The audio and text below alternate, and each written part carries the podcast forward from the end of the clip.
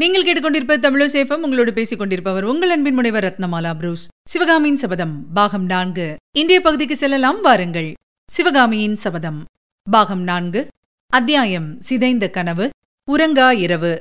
அரண்மனை பூங்காவனத்திலிருந்து திரும்பி புவனமகாதேவியின் அரண்மனைக்கு வந்த மங்கையர்க்கரசி அன்று மாலையெல்லாம் தரையிலே நடக்கவில்லை. ஆனந்த வெள்ளத்திலே மிதந்து கொண்டிருந்தாள். அவள் சற்றும் எதிர்பாராத காரியம் நடந்துவிட்டது. அத்தகைய பாக்கியம் தனக்கு கிட்டும் என்பதாக அவள் கனவிலும் எண்ணவில்லை. அவளுடைய தந்தை போர்க்களத்திற்கு போன பிறகு அவளுடைய வாழ்க்கையே சூனியமாக போயிருந்தது. அந்த சூனியத்தை நிரப்பி அவளுடைய வாழ்க்கையை இன்பமயமாக்க கூடியதான சம்பவம் ஒன்றே ஒன்றுதான். அந்த அற்புதம் இன்றைக்கு நடந்துவிட்டது.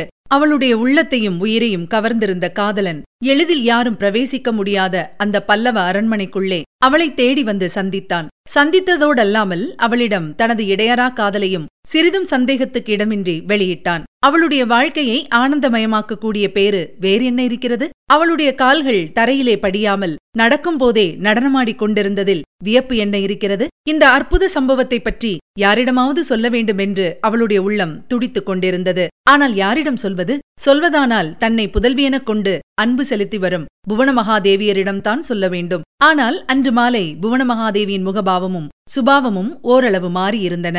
தன் அந்தரங்கத்தை வெளியிட்டு பேசக்கூடிய நிலைமையில் அவர் இல்லை என்பதை மங்கையர்க்கரசி கண்டாள். சிவபூஜையின் போது கூட தேவியின் திருமுகத்தில் வழக்கமான சாந்தமும் புன்னகையும் பொலியவில்லை. மங்கையர்க்கரசியிடம் அவர் இரண்டொரு தடவை அகாரணமாக சிடுசிடுப்பாய் பேசினார். மற்ற நாளாயிருந்தால் தேவி அவ்விதம் சிடுசிடுப்பாக பேசியது மங்கையர்க்கரசியின் உள்ளத்தை வெகுவாக வருத்தப்படுத்தியிருக்கும். ஆனால் இன்று மங்கையர்க்கரசி அதையெல்லாம் பொருட்படுத்தவில்லை. தன் மனத்தில் பொங்கி வந்த குதூகலத்தை தேவியிடம் பகிர்ந்து கொள்ள முடியவில்லையே என்று மட்டும்தான் அவள் கவலைப்பட்டாள். இருட்டி ஒன்றரை ஜாம நேரமான போது மங்கையர்க்கரசி வழக்கம் போல் புவனமகாதேவியின் படுக்கை அறைக்கு பக்கத்தில் தனக்கென்று அளிக்கப்பட்டிருந்த அறையில் படுத்துக் ஆனால் உறக்கம் மட்டும் வரவே இல்லை. கண்ணிமைகள் மூடிக்கொள்ள மறுத்துவிட்டன. துயரத்தினாலும் கவலையினாலும் தூக்கம் கெடுவதைக் காட்டிலும் எதிர்பாராத சந்தோஷத்தினாலும் உள்ள கிளர்ச்சியாலும் உறக்கம் அதிகமாக கெடும் என்பதை அன்று மங்கையர்க்கரசி கண்டாள். சற்று நேரத்துக்கெல்லாம் தூங்கும் முயற்சியையே விட்டுவிட்டு தன் வருங்கால வாழ்க்கையை பற்றிய மனோராஜ்யங்களில் ஈடுபட்டாள். இவ்விதம் இரவின் இரண்டாம் ஜாமம் முடிந்து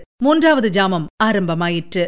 அந்த நடுநிசி வேளையில் நிசப்தம் குடிக்கொண்டிருந்த அந்த அரண்மனையில் திடீரென்று கேட்ட ஒரு சத்தம் மங்கையர்க்கரசியை தூக்கி வாரி போட்டது. அது வெகு சாதாரண லேசான சத்தம்தான். வேறொன்றுமில்லை. ஏதோ ஒரு கதவு திறக்கப்படும் சத்தம். ஆயினும் அந்த வேளையில் அத்தகைய சத்தம் மங்கையர்க்கரசிக்கு ஏதோ ஒருவித காரணமில்லாத பயத்தை உண்டாக்கியது. அவள் படுத்திருந்த அறைக்கு வெளியே தாழ்வாரத்தில் மெல்லிய காலடிகளின் சத்தம் அவள் கவனத்தை கவர்ந்தது. அந்த நேரத்தில் புவனமகாதேவியின் அறைக்கருகே அவ்விதம் நடமாடத் துணிந்தது யாராயிருக்கும்? இன்னதென்று தெளிவாய் தெரியாத திகில் கொண்ட உள்ளத்துடன் மங்கையர்க்கரசி தன் படுக்கையில் எழுந்து உட்கார்ந்தாள். காலடி சத்தம் மேலும் மேலும் நெருங்கி தன் அறைக்கு சமீபத்தில் வருவதாக தோன்றியது. அப்படி வருவது யார் என்று தெரிந்து கொள்ள வேண்டுமென்ற ஆவல் அவளை பீடித்தது. சத்தம் செய்யாமல் படுக்கையிலிருந்து எழுந்து அவளுடைய அறையிலிருந்து வெளித்தாழ்வாரத்தை நோக்கிய பலகனின் அருகே சென்று வெளியிலிருந்து தன்னை பார்க்க முடியாதபடி மறைவாக நின்றாள். மறுகணமே அவளுடைய ஆவல் நிறைவேறியது. தாழ்வாரத்தில் இருவர் வந்து கொண்டிருந்தார்கள். முன்னால் கையில் தீபம் ஏந்திய தாதி பெண்ணும் அவளுக்கு பின்னால் வானமாதேவியும் வந்து கொண்டிருந்தார்கள். ஆம் அது வானமாதேவிதான்.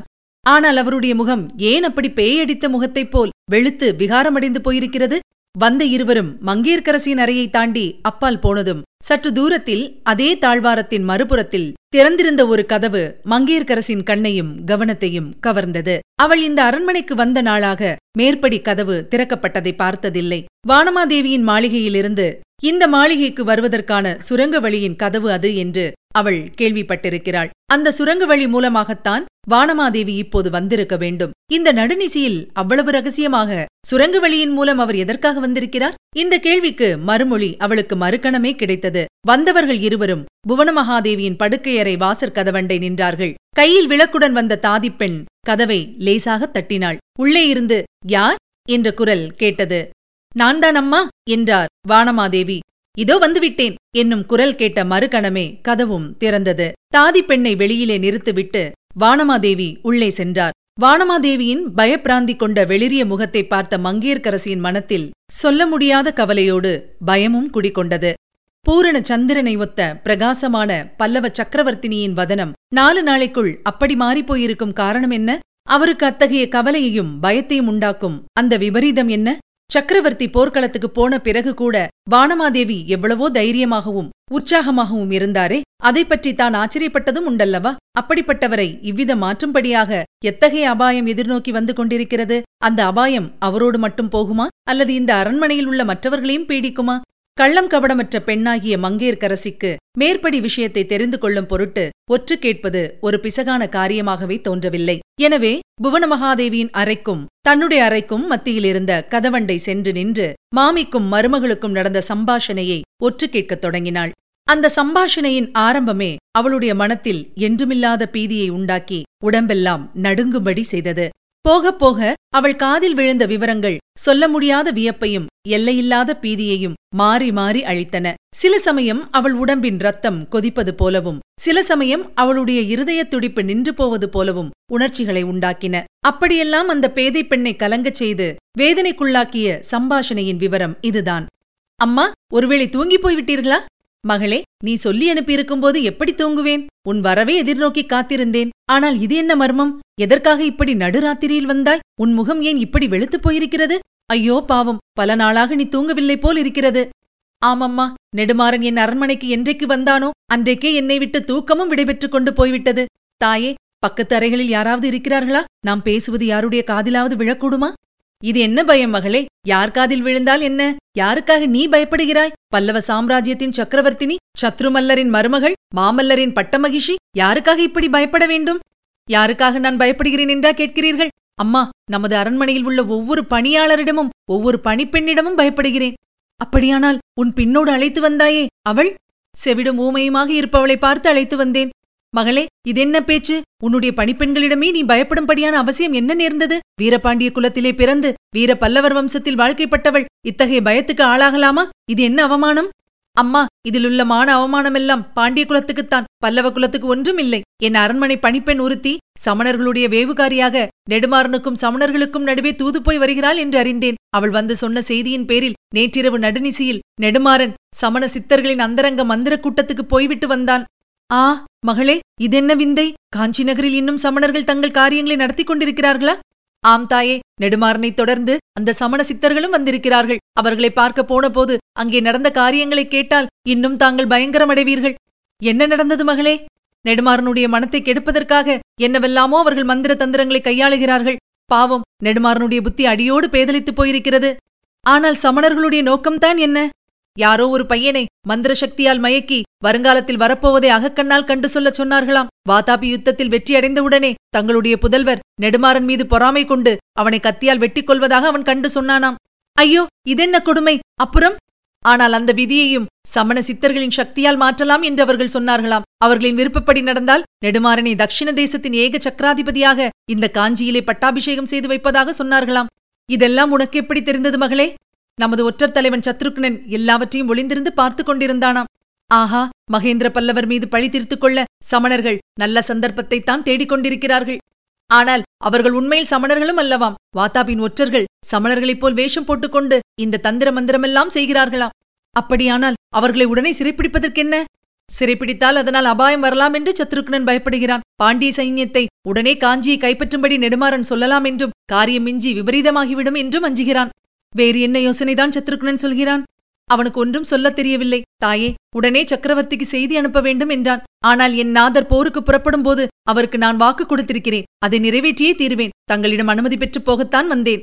அப்படியா? மாமல்லருக்கு நீ என்ன வாக்குறுதி கொடுத்தாய்?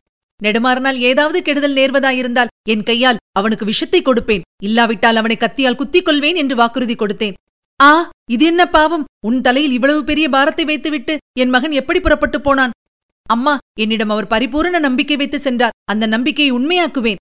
குழந்தாய் நாளை மாலை வரையில் எனக்கு அவகாசம் கொடு. முடிவாக என் யோசனையை சொல்கிறேன்.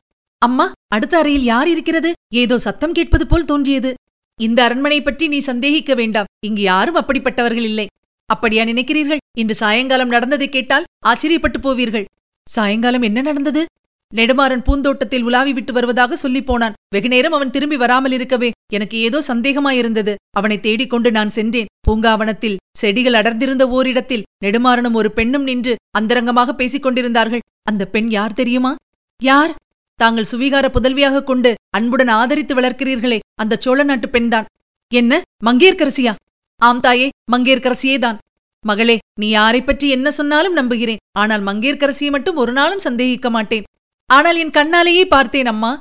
கண்ணால் என்ன பார்த்தாய்? இருவரும் பேசிக் கொண்டிருந்ததை பார்த்தாய். அவ்வளவுதானே? இவள் பூஜைக்கு மலர் எடுக்கப் போயிருந்தாள். தற்செயலாக நெடுமாறன் அங்கு வந்திருப்பான். ஏதாவது கேட்டிருப்பான். இவளும் யாரோ பாண்டிய நாட்டு வாலிபனை பற்றி விசாரிக்க வேண்டும் என்று சொல்லிக் கொண்டிருந்தாள். அவர்களுடைய நடவடிக்கைகள் மிக சந்தேகமாயிருந்தன அம்மா. இப்போதுள்ள உன்னுடைய மனோநிலையில் யாரை பற்றியும் சந்தேகம் தோன்றலாம். போய் வருகிறேன் அம்மா. தங்களிடம் சொன்ன பிறகு என் இதயத்தை அழுத்திக் கொண்டிருந்த பாரம் கொஞ்சம் குறைந்திருப்பது போல் தோன்றுகிறது. போய் வா குழந்தாய். மீனாட்சி அம்மன் அருளால் உன்னுடைய இருதயத்தின் பாரம் முழுவதும் நீங்கட்டும். இதன் பிறகு கதவு திறந்து மூடும் சத்தம் கேட்டது. அதைத் தொடர்ந்து காலடி சத்தமும் மறுபடியும் கதவு திறந்து மூடும் சத்தமும் கேட்டன. பிறகு அந்த அரண்மனையில் ஆழ்ந்த நிசப்தம் குடிகொண்டது. மேற்படி சம்பாஷணை முழுவதையும் கேட்டுக்கொண்டு சித்திர பதுமை போல் கதவண்டை நின்ற மங்கையர்க்கரசி அன்றிரவு முழுவதும் ஒரு கண நேரம் கூட கண்ணை மூடவில்லை. இதற்கு முன் விளங்காத பல மர்மங்கள் மேற்படி சம்பாஷணையின் மூலம் அவளுக்கு தெரிய வந்தன. பாண்டியகுமாரன் தான் தன்னுடைய காதலன் என்ற செய்தி அவளுக்கு எல்லையற்ற உவகையையும் வியப்பையும் அளித்தது. தான் அவனைப் பற்றி அடிக்கடி கண்ட கனவின் பொருள் ஒருவாறு விளங்கிற்று. அவனுக்கு அந்த அரண்மனையில் நேர்வதற்கு இருந்த பேரபாயம் அவளுக்கு சொல்ல முடியாத திகிலையும் கவலையையும் அளித்தது. அந்த பேரபாயத்திலிருந்து அவனை தப்புவிக்கும் பொறுப்பும் பாக்கியமும் தனக்குரியவை என்பதையும் உணர்ந்தாள். இம்மாதிரி எண்ணங்கள் அவளுக்கு இரவு முழுதும் ஒரு கணமும் தூக்கமில்லாமல் செய்துவிட்டன. மறுநாள் மாலை குறிப்பிட்ட சமயத்துக்கு சற்று முன்னாலேயே பூங்காவனத்துக்கு சென்று காத்திருந்தாள். நெடுமாறன் தென்பட்டதும் விரைந்து அவனை அணுகி ஒரே பரபரப்புடன் பிரபு தங்களுக்கு இந்த அரண்மனையில் பேரபாயம் சூழ்ந்திருக்கிறது. உடனே இங்கிருந்து போய்விடுங்கள் என்று அலறினாள். நெடுமாறன் சிறிது வியப்புடன் என்ன சொல்லுகிறாய்? எனக்கா பேரபாயம் வரப்போகிறது? இந்த ஏழைக்கு யாரால் என்ன அபாயம் நேரக்கூடும்? என்றான். சுவாமி என்னை இனியும் ஏமாற்ற நினைக்க வேண்டாம். தாங்கள்தான் பாண்டியகுமாரர் என்பதை அறிந்து கொண்டேன். உண்மையிலேயே தங்களுக்கு இங்கே பேரபாயம் வருவதற்கு இருக்கிறது உடனே போய்விடுங்கள் இந்த அரண்மனையை விட்டு என்றாள் மங்கையர்க்கரசி. இதுவரை நீங்கள் கேட்டது சிவகாமியின் சபதம். பாகம் நான்கு வழங்கி வரும் உங்கள் அன்பின் முனைவர் ரத்னமாலா புரூஸ். சிவகாமியின் சபதம் என்ற எமது இந்த ஒலிப்புத்தக முயற்சிக்கு நீங்கள் அளித்து வரும் அன்பிற்கும் ஆதரவுக்கும் மிக்க நன்றியை தெரிவித்துக் கொள்கிறோம். தொடர்ந்து கேளுங்கள் நண்பர்களிடமும் பகிருங்கள். மறவாமல் சப்ஸ்கிரைப் செய்ய சொல்லுங்கள். அவர்களும் தேன் தமிழ் சுவை பருகட்டும். மீண்டும் அடுத்த பகுதியில் சந்திக்கலாம். இணைந்திருங்கள் மகிழ்ந்திருங்கள்.